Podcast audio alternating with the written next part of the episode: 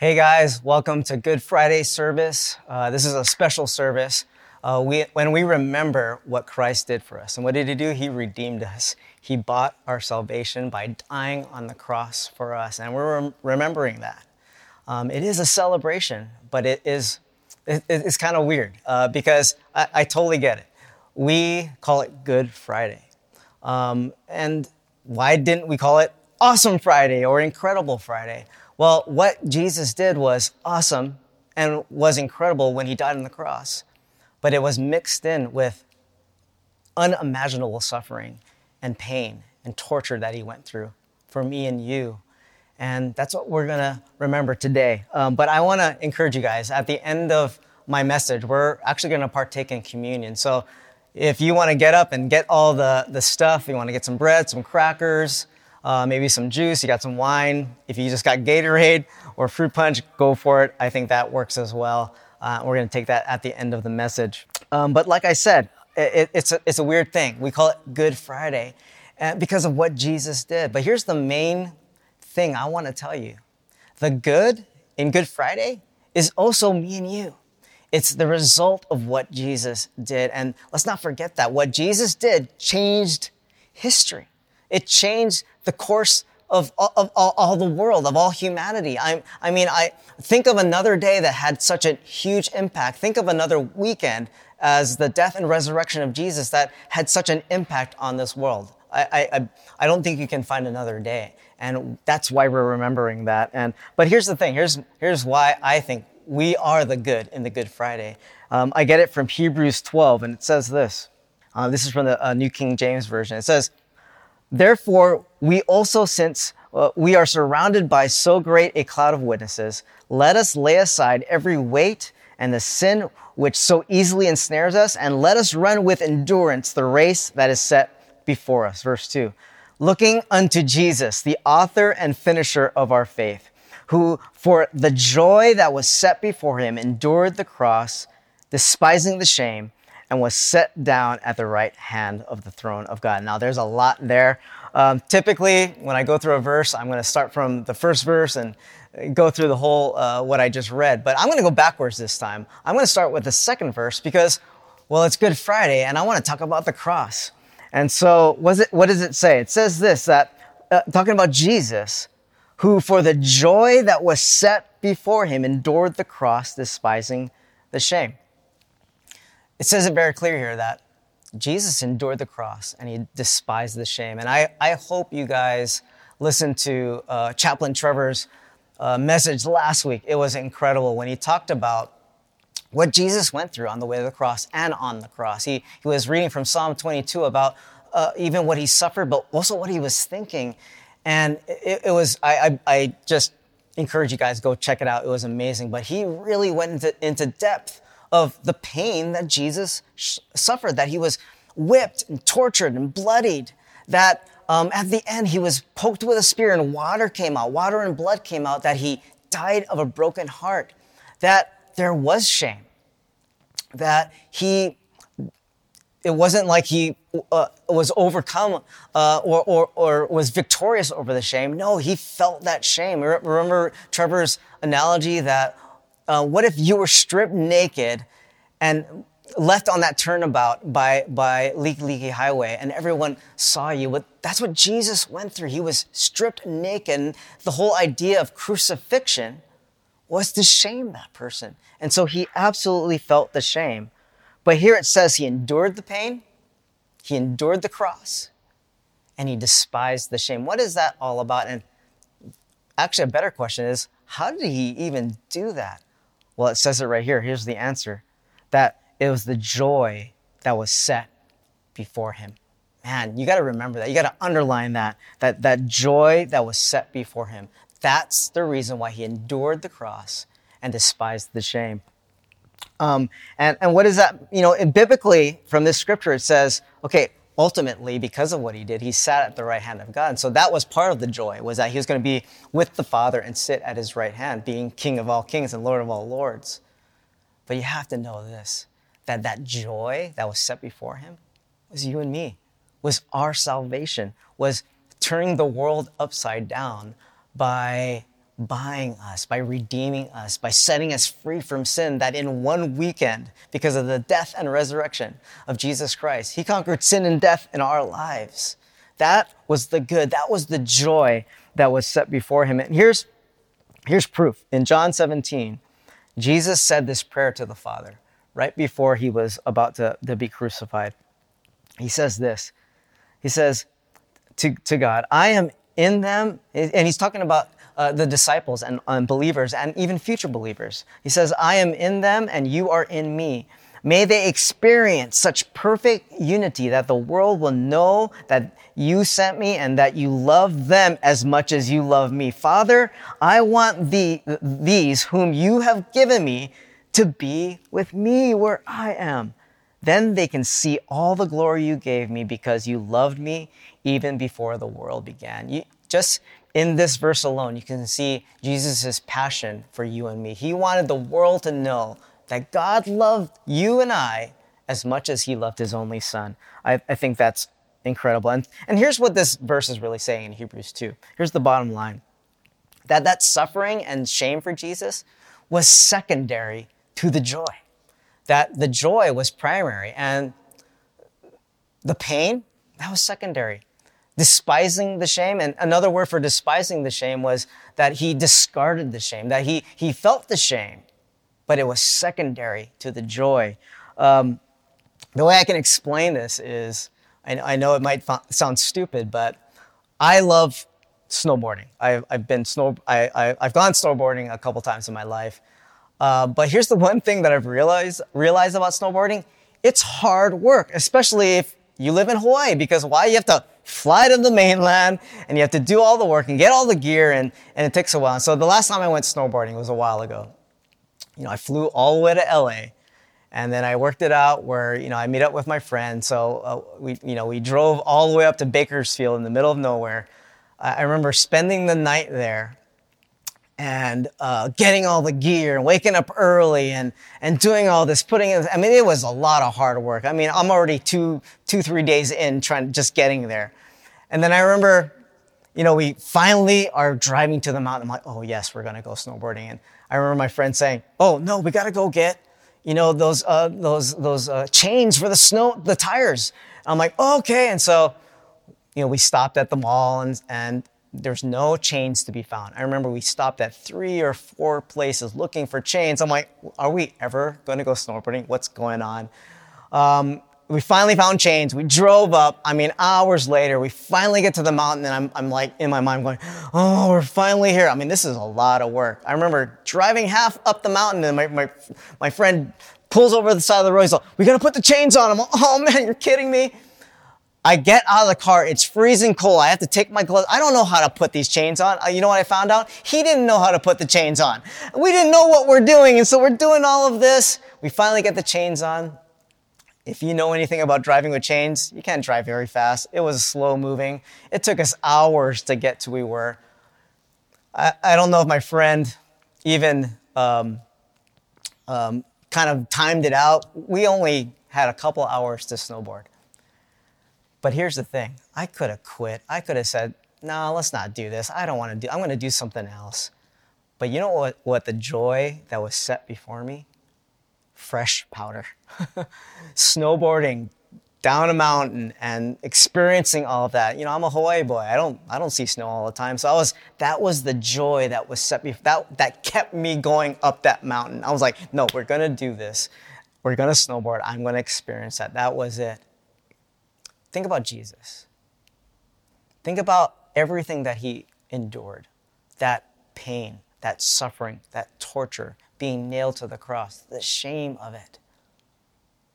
This verse saying that was all secondary to the joy that was set before him. That was the thing that drove him. What drove him? You and me. We were his joy. I think that's pretty amazing. And then you guys know the story. Right at the end, right before he died, he said, It is finished. In my own words, he, is basically saying, God, I did it. I, I I completed the mission that you sent me on, and salvation has come to this world. Joy to the world. Salvation is here. And I, I think it's, it's awesome that he said, it is finished because in reality, it was just the beginning for all of us. That he set this new covenant, that's why they call it that, this new life that we get to live because of what he did on the cross for, for us. And that's why I told you I was going to go backwards when I read Hebrews 2. That's why verse 1 is so important to you and me. And I'm going to read that uh, again. It says in Hebrews 12, verse 1 Therefore, we also, since we are surrounded by so great a cloud of witnesses, let us lay aside every weight and the sin which so easily ensnares us, and let us run with endurance the race that is set before us. I want you to get one thing out of that whole thing is that God has a race that's set before you. I think it's interesting that it's the same words of that the, there, uh, with Jesus, there was a joy that was set before him. Well, God is, is saying, I got a life ahead of you that I've planned out, that I'm setting before you, and it's really up to you if you want to grab a hold of it, if you want to run it, if you want to do and obey me and follow me and see what I can do in your life. He's saying, I have it set before you. And then, and, and the writer here is encouraging us run with per- perseverance keep running. And here's the question, right? How do you run that race well, right? If we're going to really take God up on his challenge, like run that race, how do you run it well? Well, it, it really says it here. I mean, in, in Hebrews 12, 2, in the beginning of it, it says, looking unto Jesus, the author and finisher of our faith. I think this is huge because how do we run the race well that God has set before us? Look to Jesus. Look to Jesus, who died on, this, on the cross on this Good Friday. Look to what he did. And, and, and really, the sense of what the wording here is that you would intentionally look away from all the other things that you're like, oh, that's pretty cool. Oh, I like that. And you go, no, I'm not going to look at that. I'm going to focus on what? Focus on Jesus. And then the writer says this, and he gives Jesus two titles He's the author and the finisher of our faith. And I'm going to be completely honest with you that when I was a young kid and when I heard that, you know, I heard this all the time. Jesus is the author and finisher uh, of your faith. And it's, it's an awesome saying and it sounds very Christian and it's like encouraging. I had no idea what that meant. I, I think I even said it to people like, don't forget, Jesus is the author and finisher of your faith. And I didn't know what it meant. Um, you know, I kind of had an idea. You know, I had, you know, if you guys are you know, Hobbit fans or Lord of the Rings fans, I always kind of imagine like uh, when Bilbo was writing, uh, once there was a hobbit that lived in a hole, and like it's kind of like Jesus was writing my story, and I think it's a whole lot more than that, to be honest with you. And uh, you know, in my studies, um, there's a couple uh, uh, different ways you can say what author and finisher is. Uh, another way to say it is that Jesus is the starter and the completer of your faith. Even a better way to say it is, and this is the one I like, is that he's the pioneer and the perfecter of your faith. I love this one because, well, I like it. It has two P's. It's easy to remember. But he's the first, he's the pioneer. What is a pioneer? A pioneer is someone who, who paves new paths and that it's brand new. It's, it's, it's, it's going someplace where nobody has gone before. And, you know, one of the, um, I don't know if you guys watch The Passion um, when Easter time comes around, um, but I, you know, I, I, used to watch it pretty regularly on, on, uh, during Good Friday and Easter. And one of my favorite uh, scenes in that movie, if, if you guys remember, is when Jesus was carrying his cross. He just got tortured and he's bloodied and he's uh, it's it's it's ugly. He's carrying his cross and then he falls. The, cro- the weight of the cross is on him, and and, and his mother Mary season. It starts running towards Jesus, trying to help him up. And then, if you remember, what did he say to his, his mother Mary? He said this See, mother, I make all things new. Man, when I first saw that, actually, even the second or third time I saw it, I'm bawl, bawling, I'm crying because, man, that, that was just a powerful moment. Now, I'm going to say this for all you Bible nerds this did not happen in the Bible. I know, don't email me, please. Um, I know this wasn't an actual event in the Bible, but here's the thing I think it screams God's heart because God's heart was all about making things new. If you're reading the Old Testament in Isaiah, it says, I, am making things new. And, and actually, Jesus did say this in Revelation at the end, talking about the new heavens. But I, I love what it says in 2 Corinthians 5.17, which talks about God making things new and Jesus making things new. It says this, this means that anyone who belongs to Christ has become a new person. The old life is gone. The new life has begun. Guys, that's why I was bawling when I saw that scene, because I know that Jesus gave me a new life, that I'm a new creation. And that when he said that in that movie, I make all things new, he was saying it to me. He's making my life new. He's making your life new. And it became personal at that moment. And I, I want to I wanna tell you guys, as Jesus, as the pioneer of your faith, that's what he's doing. That he's marking a new path for you. And some of you guys are walking that path, and congratulations. I love that. Some of you guys, maybe you're just walking your own path, or you're walking, or you're running the world's race. Maybe you're, you're running the rat race. Maybe you're running, and I'm going to be blunt here, maybe you're running a race that the enemy has handed to you that's full of pitfalls and, and places where you, can stum- where you can stumble Maybe some of you guys are running a race that's been handed to you by generations. And what I mean by that is maybe you had abusive parents and now you're kind of running that same race and you might become an abusive parent or you had alcoholism or drug addiction in your past and now you're running that race and that's been handed down to you and here's the one thing i want to tell you as jesus as the pioneer of your faith he's broken the chains off of that old race that you, you've been walking and is pioneering a new race for you. The race that God has set before you. He's going, take it. I'm pi- I pioneered a, a new path for you. I think this, this is amazing. This is the life that He wants for you. What, what about that uh, perfecter, right? We said He's the, the pioneer and He's the perfecter.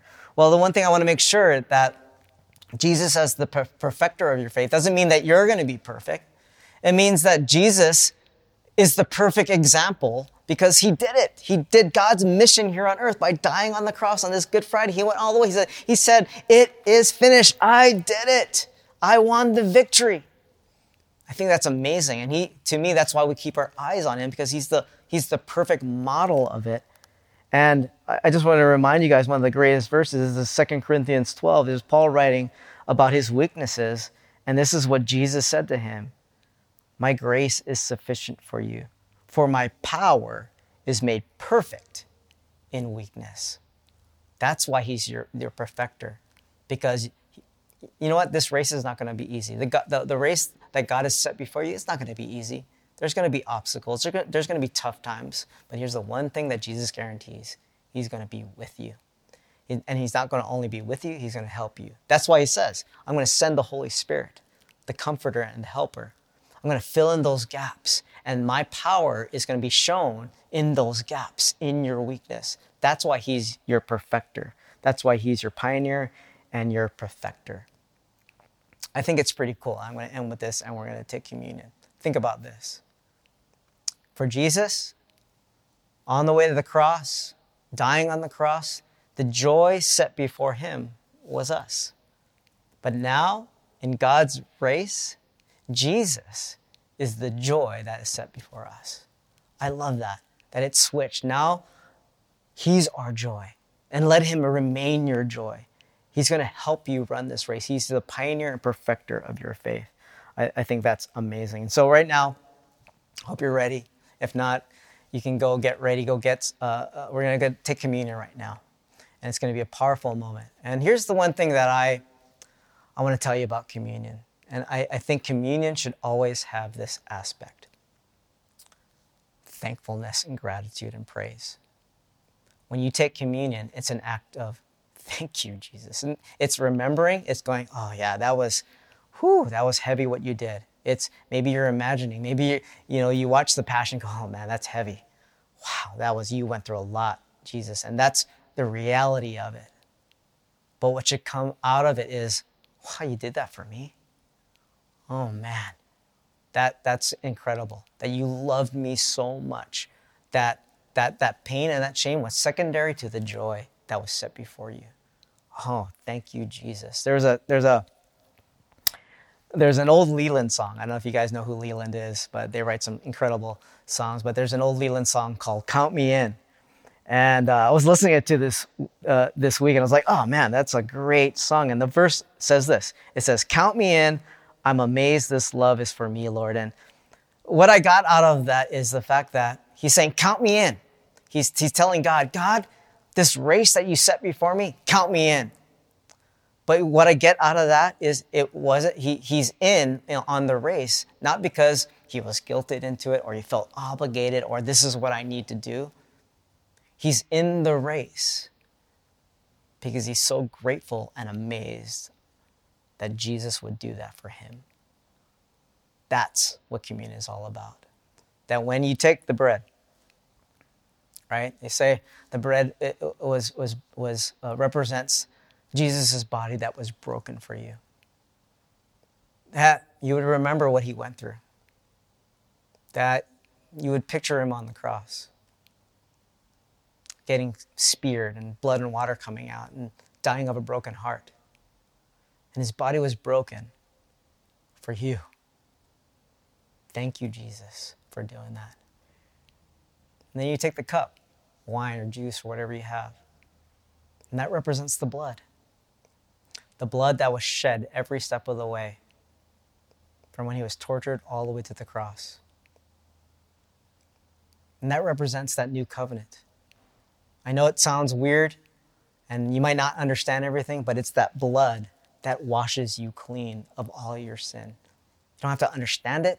You just got to kind of accept it in faith and go, oh, thank you, God, that that's possible, that I can actually enter into the throne room of God because I am cloaked in your righteousness, washed by your blood. I can stand in God's presence, not because of anything that I did or earned. It's because you bought it for me. You bought my salvation. You, I have a righteousness because of Jesus Christ. That's what communion is all about. And out of that is birthed this thankfulness. God, you're awesome. I'll count me in. So, with that, we're going to pray and bow our heads. And before we take the communion, I want to say one prayer, and that's a salvation prayer. And if you want to join me in that, well, let's do that. And what that is, is that you're going to pray a prayer that's kind of like this Jesus, I believe what you did on this Good Friday. It's good because of what the good that's going to happen to me. You did it for the forgiveness of my sins, to buy my freedom, that I can be reconciled to God, that I can have a relationship with Him because of what you did on the cross for me. That, Lord Jesus, I believe you rose again from the, from the grave three days later and conquered sin and death in one weekend in my life. And, and you just tell Jesus, Jesus, I believe that. And, and because, because you did that, I give you my life. Count me in, Jesus. Count me into the, the, into, the, into the race that you have set before me because you are the pioneer and perfecter of it. If you want that, if you want to say, Jesus, I want that, I want to become a born again Christian, I want to be a follower of Jesus, well, say this prayer just as you would say it to Jesus himself. Just hitchhike off of my words.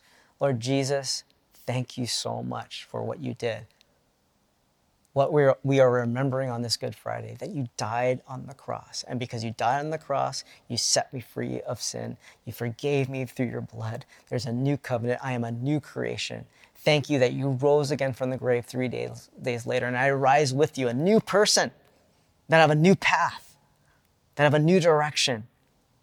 Lord, because of that, I give my life to you. Count me in, Jesus, because of your awesomeness, because of your ability to endure the cross, despise the shame, and go all the way and do it. Thank you for finishing your mission for me. I love you, my Lord and my Savior. In Jesus' precious name, we all pray. Amen. All right. Well, with that, we're going to take communion right now. And so, um, grab the bread. I'm just going to say another prayer as we take the. Uh, the elements. Lord Jesus, thank you for your body that was broken. Gosh, I can't imagine what you went through. But you did it for me. And thank you for enduring it. Thank you that I'm your joy, that it represents my pain and my suffering, and that you went through it to bring me healing. By your stripes, I am healed. Thank you so much for that. Lord, I am so grateful for it. Thank you for, for that. And as we take this bread, go for it.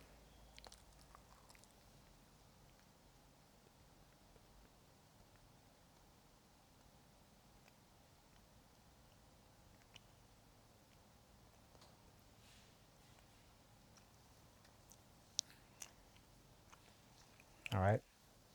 It's a little dry. Let's take the juice or wine or whatever you have. Let's pray. Jesus, thank you for your blood. Thank you for this juice or wine or whatever it is that represents that blood that was shed for me, that you willingly gave your life for me, that it represents a new covenant, that it forgives me of my sin, and that bought my salvation.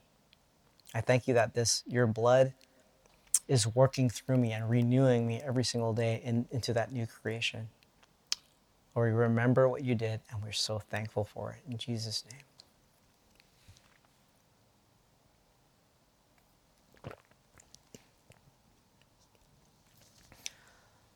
Ah, well, I hope that was awesome for you. Have a great Good Friday. And you know what? Join us for our Easter services on Saturday and on Sunday as well.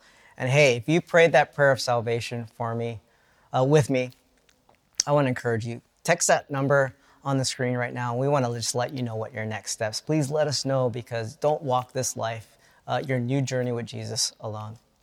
All right, well, have a great week. Have a great uh, Easter weekend. God bless, guys.